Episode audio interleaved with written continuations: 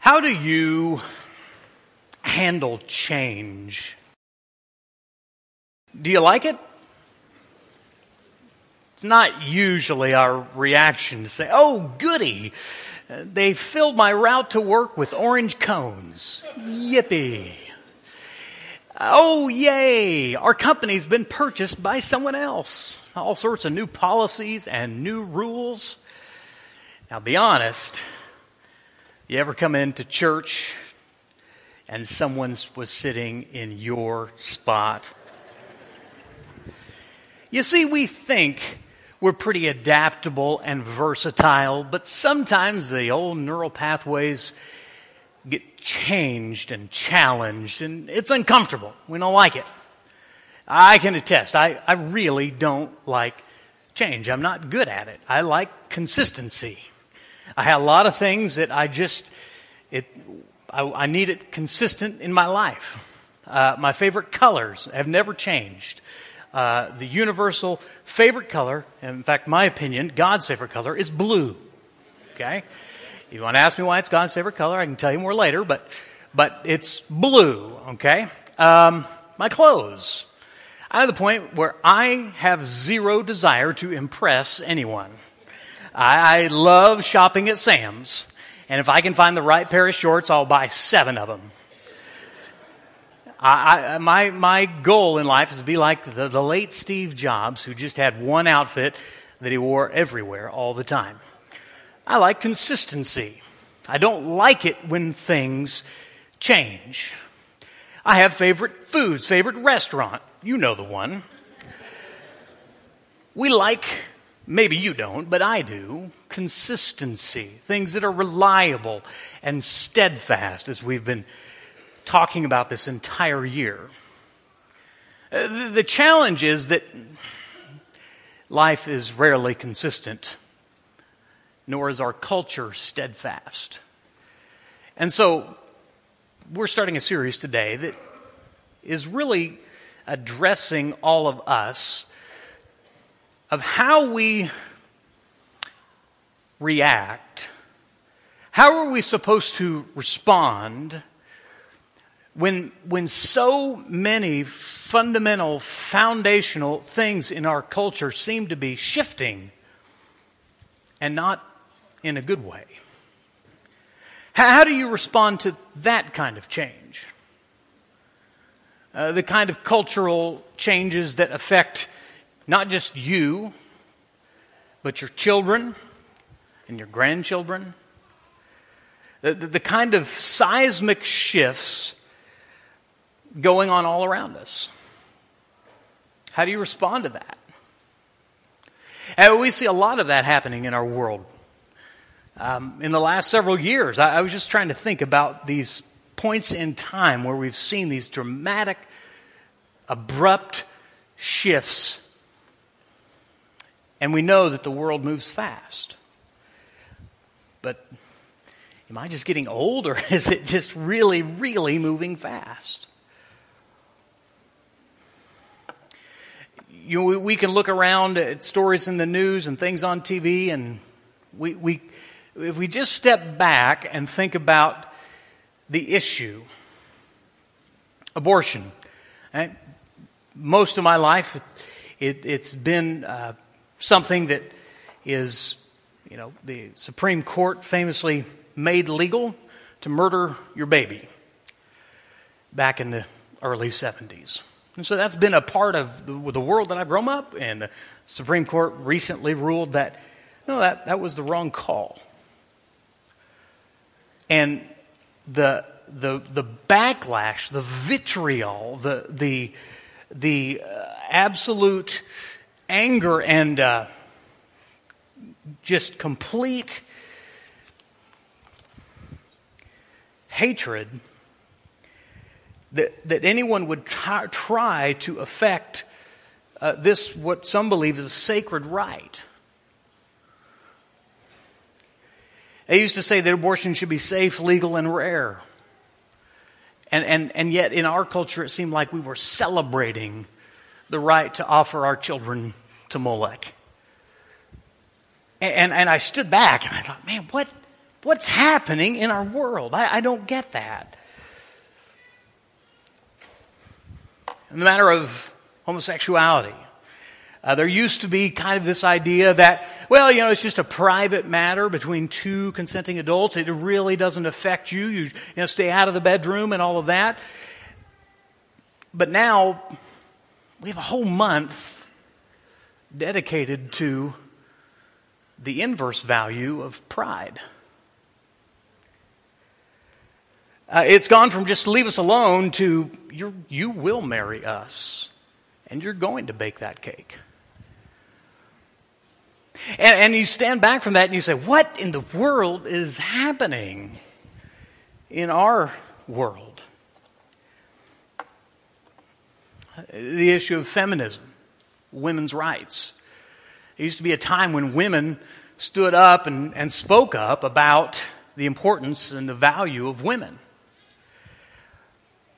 And and now we've shifted to, you know, if you're a female athlete, I'm I'm sorry, but you're going to have to compete with a male athlete.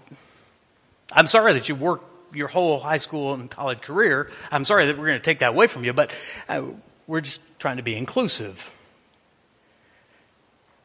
If you got a daughter, I'm sorry, she is going to have to share the restroom with other boys if they identify in that way.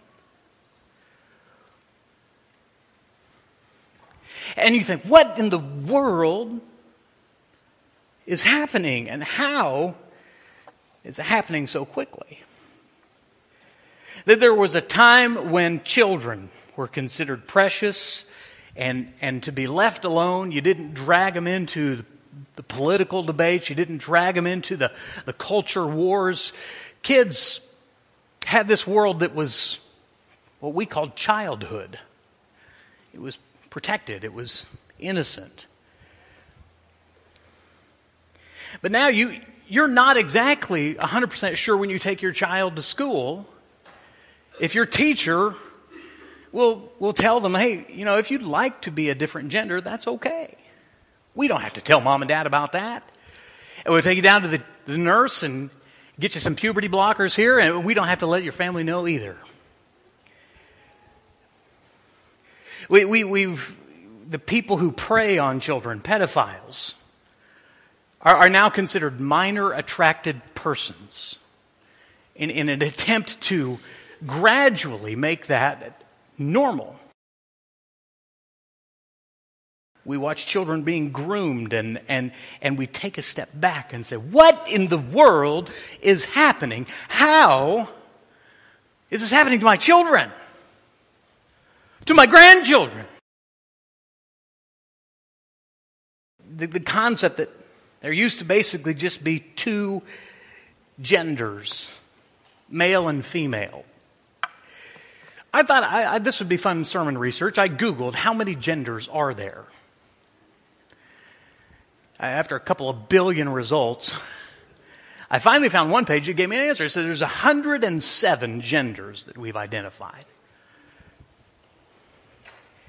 And you're going to use our pronouns.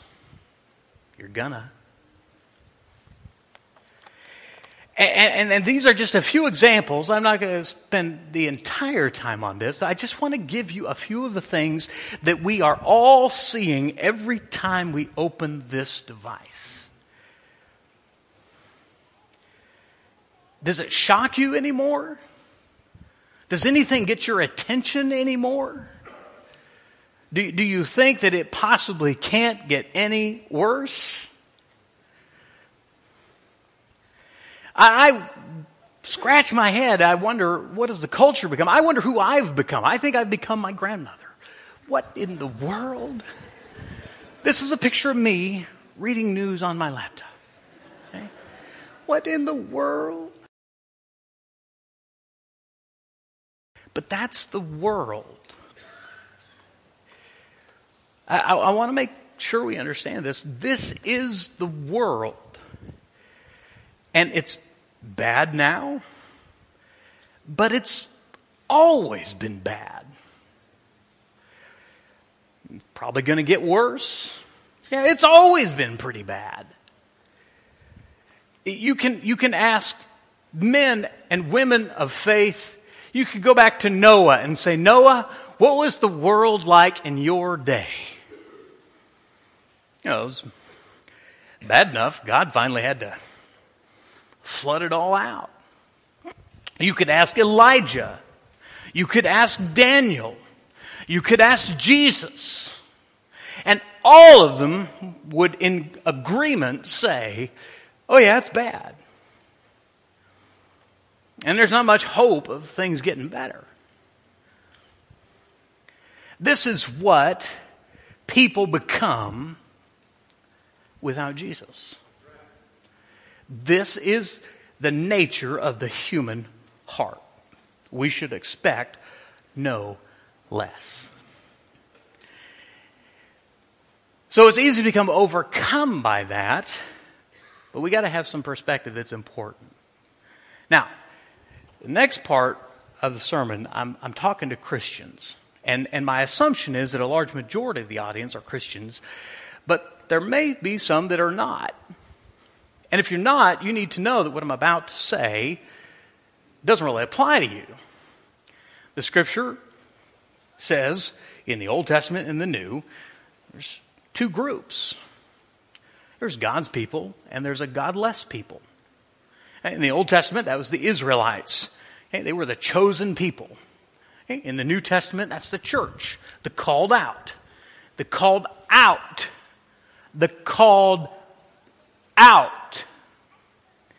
So don't be afraid when you look around in the world that you were called out of. But you should be warned. Let's, let's listen to the Apostle John. Turn to First John chapter two. First John chapter two. Verses fifteen and sixteen. If you have a pew Bible in front of you, you don't have your own Bible, grab a pew Bible.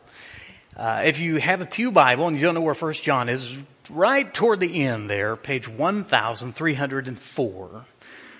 If you have your own Bible, you should know where First John is, hopefully. We're in chapter two of this short book.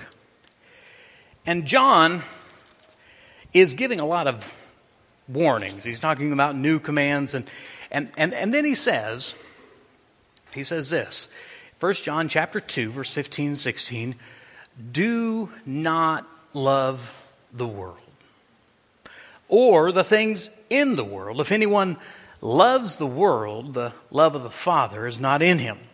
For all that is in the world, the desires of the flesh, the desires of the eyes, and the pride of life is not from the Father, but is from the world. You, you see, the, the, the world will, in my view, always be the world. And, and it's easy for me to look back and remember fondly the late nineteen hundreds. Uh, the, the, the, the eighties were the best decade, in my opinion. Um, and, and to remember them nostalgically. We do that about the past. We romanticize it. Uh, we, we look back at the way things used to be back in the good old days. We have to be careful. There's never been a time in human history when the world was great. The world was always bad. You just probably just didn't notice. And and John says not to love the world. Now, in the sense of the world here, I'm not going to get deep on this one, but, but we need to understand he's talking about the world system of values. The things that the world desires and loves and relishes and honors and calls good. We don't love those things. And he gets real specific about the desires of the eyes and the desires of flesh and the pride of life. But God's people, especially in the new covenant of Christ, are called out to be different. Holy is one word for it. Peculiar is one translation. But those words all say one very thing, one very important thing, and that is this: not like the world. Now I want to show you something. This is a video clip. It's about ninety seconds. I'm going to ask you guys to bring the lights down a little bit, sound up. But before I show you the clip, I, I want to tell you that I wrestled really hard whether to to show you this clip. Because there's a clip of what some people call a church, and I, I really am not big into bashing other churches. That's not what this is about. But but this is to illustrate for you something that's happening that's no longer just in the world. It's seeping into the church. So I want you to listen. There's some subtitles if you don't got good hearing, and hopefully, hopefully you'll get the idea as we see what happens when the church compromises and loves the world. In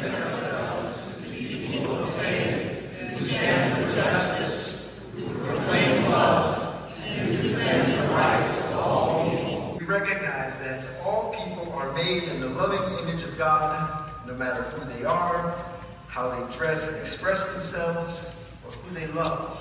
We celebrate this divine diversity and commit to lifting up the voices of the L G B T Q plus community and creating spaces where everyone can thrive. Drag queens are often targets of hate and violence, but we know that they are powerful and resilient people who show us what it means to be authentic and expressive.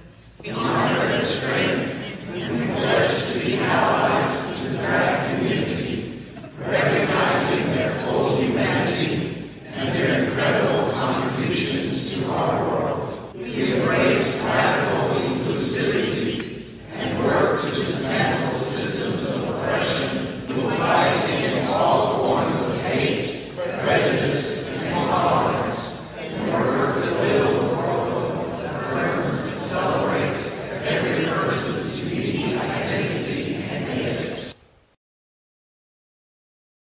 When I saw that, at first I, you know, I had to adjust my glasses and what in the world? But a couple of observations. Number one, there's some true things in there. Here's some. It's not outright lies. It's truth mixed with lies, which is the way the enemy works. He he he he he subtly works in. And he, he dismantles truth by chipping away at it. Is every person made in God's image? Absolutely. Each person standing there in their drag attire are made in the image of God. They were formed in their mother's womb. Now something has happened since from that moment till what we saw in that recording. But, but then I asked some questions that I think are important to ask. Number one, is this what God wants? Is this what God desires? I, I noticed the absence of Scripture. Just re- repeat this dogma for us. And, and when it's not Scripture, it's kind of creepy hearing people just recite the world's values. I, I I look at the rainbow flag behind all of that, and my heart weeps at the mockery of God. I, I ask the question, is this truly loving? Because that's a really important point. Because the way this, the enemy is working this into the kingdom is to say, well, if you're not loving, then of course you wouldn't do this. But if you're loving, then you will accept everybody, tolerate everybody, celebrate everybody. And I ask the question, is that biblically loving? Remember how the Bible spells out what love is. What we saw up there is what I call sloppy agape, okay? It's it's love that makes us feel good, but it's not real love. Uh, the Bible describes love very specifically in First Corinthians thirteen. Paul spells that out, what it means to truly be a loving church. But that's how the enemy works. Aren't you a loving congregation? Aren't you accepting? Don't you believe that all people are made in the image of God? So it's important. We got to use discernment.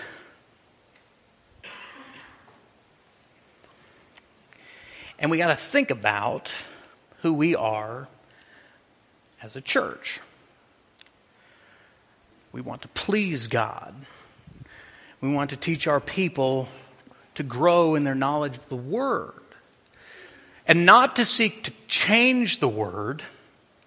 I've been reading on this subject so many books. And on what is called affirming theology, here's basically what it gets to. I mean, pages and pages by very smart people with lots of resources. But they basically say all of this that plainly says this, it, that doesn't, that's not really what it means. Yeah, you have to, you have to be educated. You see, you, you have to know what they really meant. Because, I mean, God didn't really say. Does Northside want to be a loving congregation? Absolutely. But we want to do so by God's definition of love and not by the world's definition of love. Okay? So, as we think about that, I want to ask you to turn to an Old Testament prophet, Isaiah. And Isaiah chapter five, verses twenty through twenty-one. Here's what he says of the culture of the world of his day. He says, "Woe to those who call evil good and good evil, who put darkness for light and light for darkness, who put bitter for sweet and sweet for bitter. Woe to those who are wise in their own eyes and shrewd in their own sight."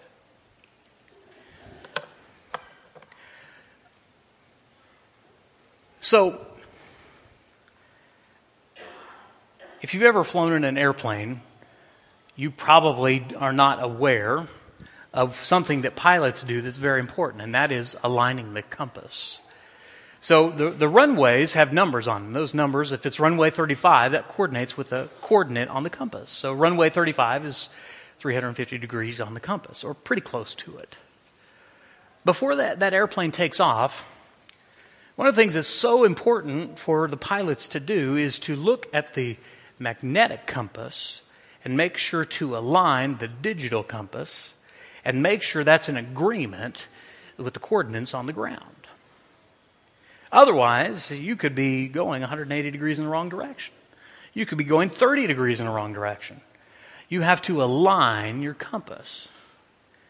Now, the prophet Isaiah says, "Woe,"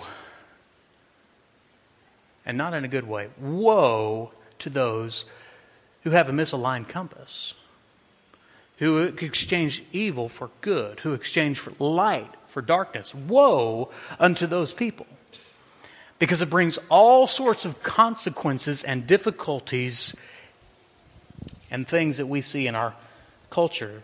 Woe meaning great sorrow, distress, or trouble. And the point is, things are always going to go from bad to worse for anyone who re- who rejects God. Now, the, the misalignment of a compass doesn't happen instantaneously. It happens gradually. This is really important that we understand, because it, it's the enemy's really smart. And he knows that it, it, if he takes you from, you know, three hundred sixty degrees to one hundred eighty degrees, you're going to go, whoa, whoa, whoa, that's not, that's not right. So what he needs to do is move you just a couple degrees at a time. Just a couple of degrees. And a little bit more, and a little bit more, and a little bit more. And so first we overlook evil. And then we permit evil.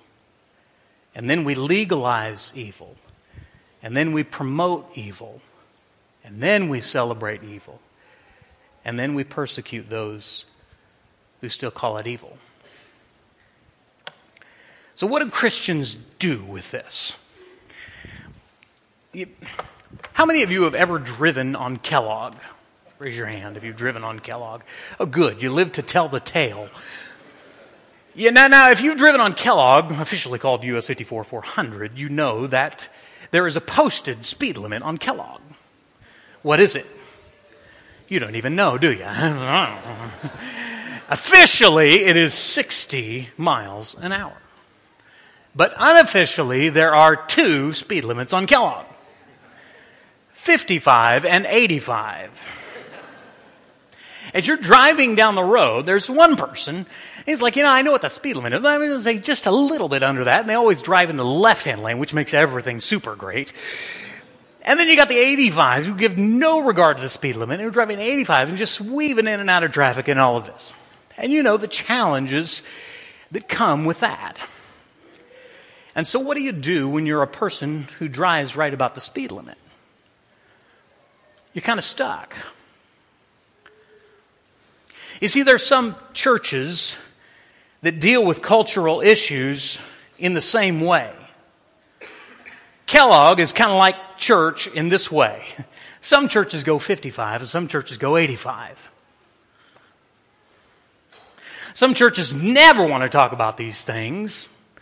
They're theological ostriches, burying their head and their hearts in the sand and refusing to deal with the issues that their people are dealing with every day. But then there's those churches that move eighty-five miles an hour, the avant-garde, the leading edge or the bleeding edge, and they're just trying to keep up with the world. They want to be like the world just as fast as fast can be. And where does the church to do that really just wants to drive the speed limit and get to our destination safely? Okay, I'm going to give you some things that hopefully will help all of us, and, and we're going to talk about it more as we progress through the series. The, the, the key solution, I think, is, is one thing, and that is this. Not to fear, not to despair, not to be overcome, not to become theological ostriches, but that you seek God. That you ask yourself, God, what do you will? That was the example of our Savior. Not my will, but your will. Okay? Now, we don't leave that to the subjection, subjective wishes and whims of your heart. Okay? Do not follow your heart. That's terrible advice. Follow God's heart. Okay? Seek God and go His way. Ask yourself, is this what God wants? Or is this what I want, and I've just twisted some scriptures to support my case? Young people, as you get to an age where my oldest child is now, and you get to decide, one, if I'm going to go to church, two, if I'm going to yield to the Word of God, three, what kind of church will I attend? An important question to ask is, are they seeking God? Are they going His way? It's important that we follow the words from Psalm eighteen. And I would like to ask you to stand as we read this together. I'm not going to ask you to recite some dogma. I'm going to ask you to recite the Word of God. From Psalm eighteen, it's on the screen, verses thirty and thirty-one. This God, His way is perfect. The word of the Lord proves true. He is a shield for all those who take refuge in Him. For who is God but the Lord? And who is rock except our God? The word of the Lord. You may be seated. You can never go wrong seeking God. And so we're going to challenge you and make you think and ask you to listen to not your heart, but to listen to what God says on all and any cultural issues that we talk about. And so you say, okay, how do we do this? How do I put this into practice? I'm going to give you four quick things and then we'll close. How do we seek God and how do we go His way? Now, if you're not a Christian, if you haven't been baptized, and, and you've been paying attention, you think, well, this whole thing doesn't really apply to me because it's speaking to Christians. I want to step back to you for the first one, and that is this. Number one, you got to follow Jesus. Do not follow your heart, as I said. uh, follow your heart has ended more marriages, caused more addictions, killed more children, mutilated more bodies, destroyed more souls, and ended more lives than Satan ever imagined. It's one of hell's most effective slogans. Do not follow your heart. Tell your heart to shut up. And instead, yield to God's heart. Now, how do we follow Jesus? By seeking the way. And that's the verse you have there, John fourteen six. Jesus said, I am the way and the truth and the life. No one comes to the Father except through me. If you're not a Christian, you may be a very good person. You, you, you may have a lot of things stacked in your favor, but you are not righteous to God's standard of righteous. It was already shared with you this morning, the gospel. Okay, you deserve God's wrath, Matt told you. You do. And the only way to not receive his wrath is for someone else to take it.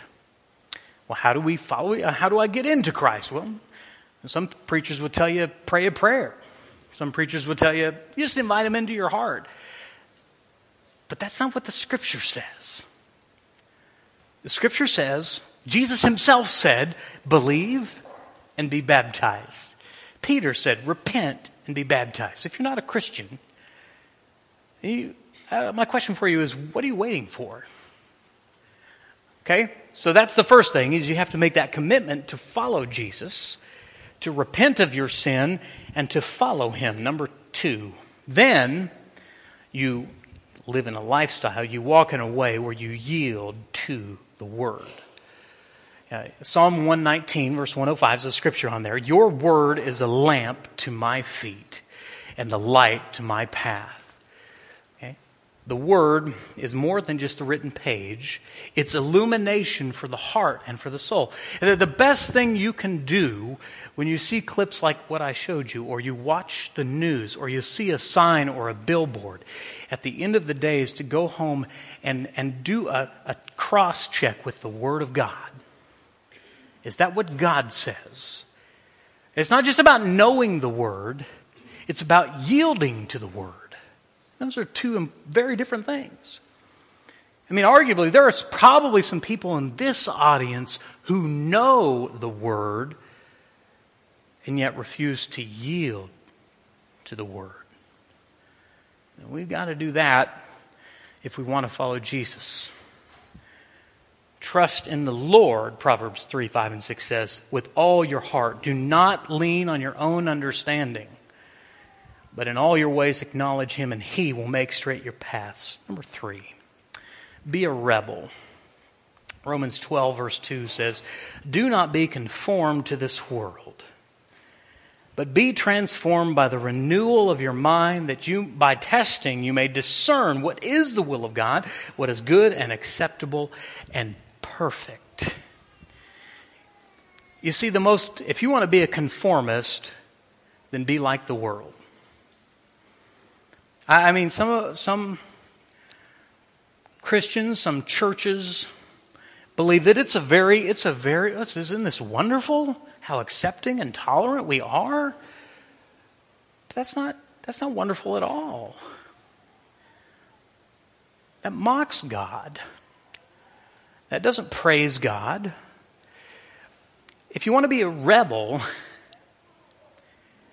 then choose to walk upstream against the flow of the world. Make intentional decisions. I'm not going to be like the world. It amazes me how many people take the Word and try to make it palatable to the world. And we just leave out this verse, and we make a justification here. We ignore this section. We add a few of our own things, and, and maybe the world will love us. But compromise to the world never wins the world. If you love someone who's not a Christian, the most unloving thing you could do is to compromise the Word of God, the truth of Christ, The most unloving thing you could do. And listen, it's so important that we understand this. Because sometimes in the church we, I'm just as guilty of it. Sometimes we, we point out evil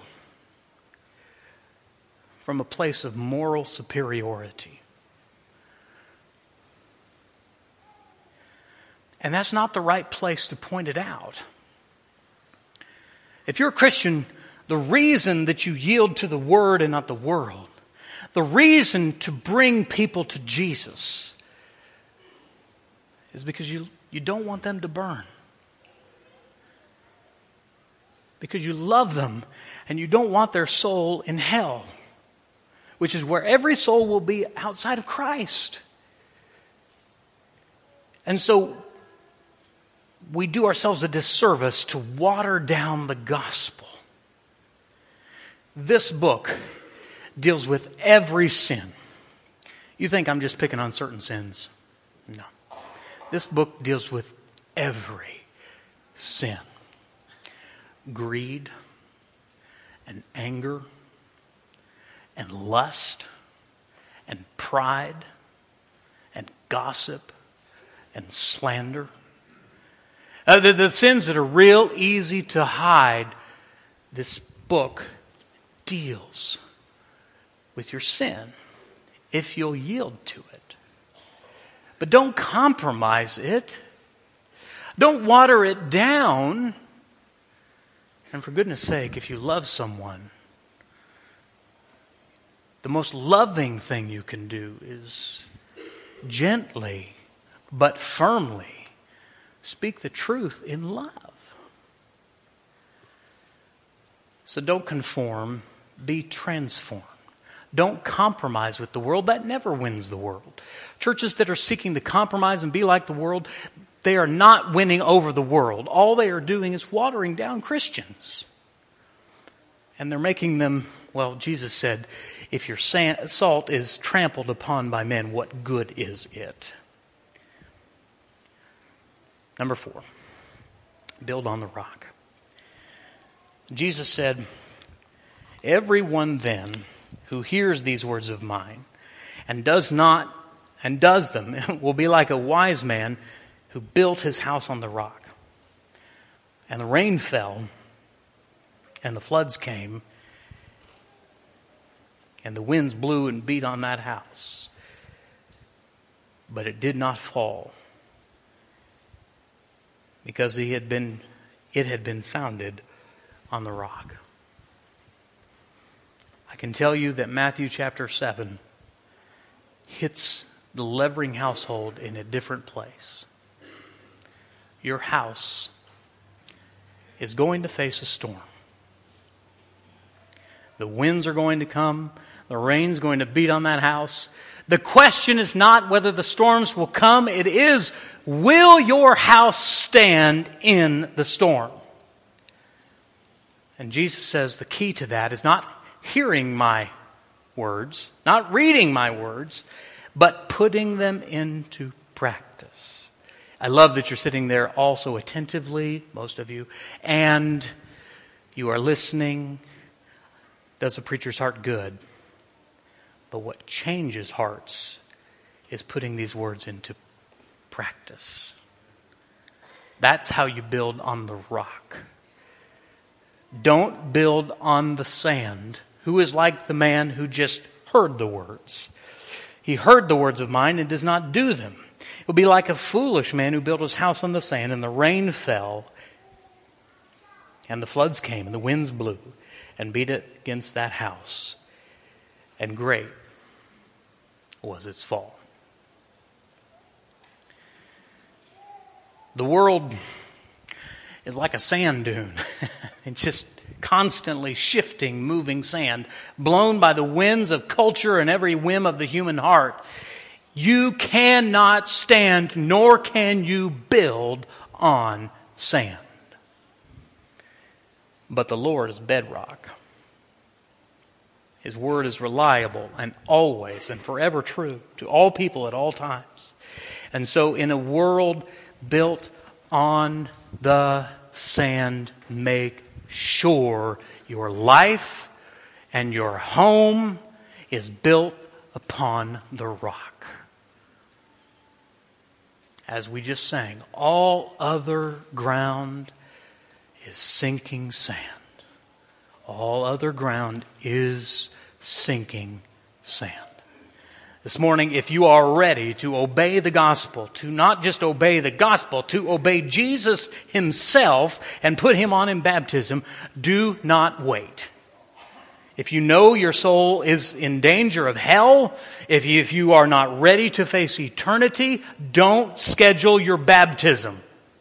Respond today. Now is the day of salvation. Today is the moment the Lord has given you. And if you've been in Christ, but you've not been yielding to Christ, if you've been living more according to the world than by the Word, and maybe you need to repent in a public way. Maybe you need the prayers of our shepherds. We are here to serve you and help you realign your compass. If you have a need this morning, we're going to offer an invitation song. Here's what we do. Here's our tradition. We stand and we sing. And if you have a public need and would like to visit with our shepherds, for them to pray with you or to bring it before the congregation, head to the back. Our shepherds will stand at each doorway. Whatever your need might be, if you have one, once you head to the back during this time, the rest of us, let's stand and sing.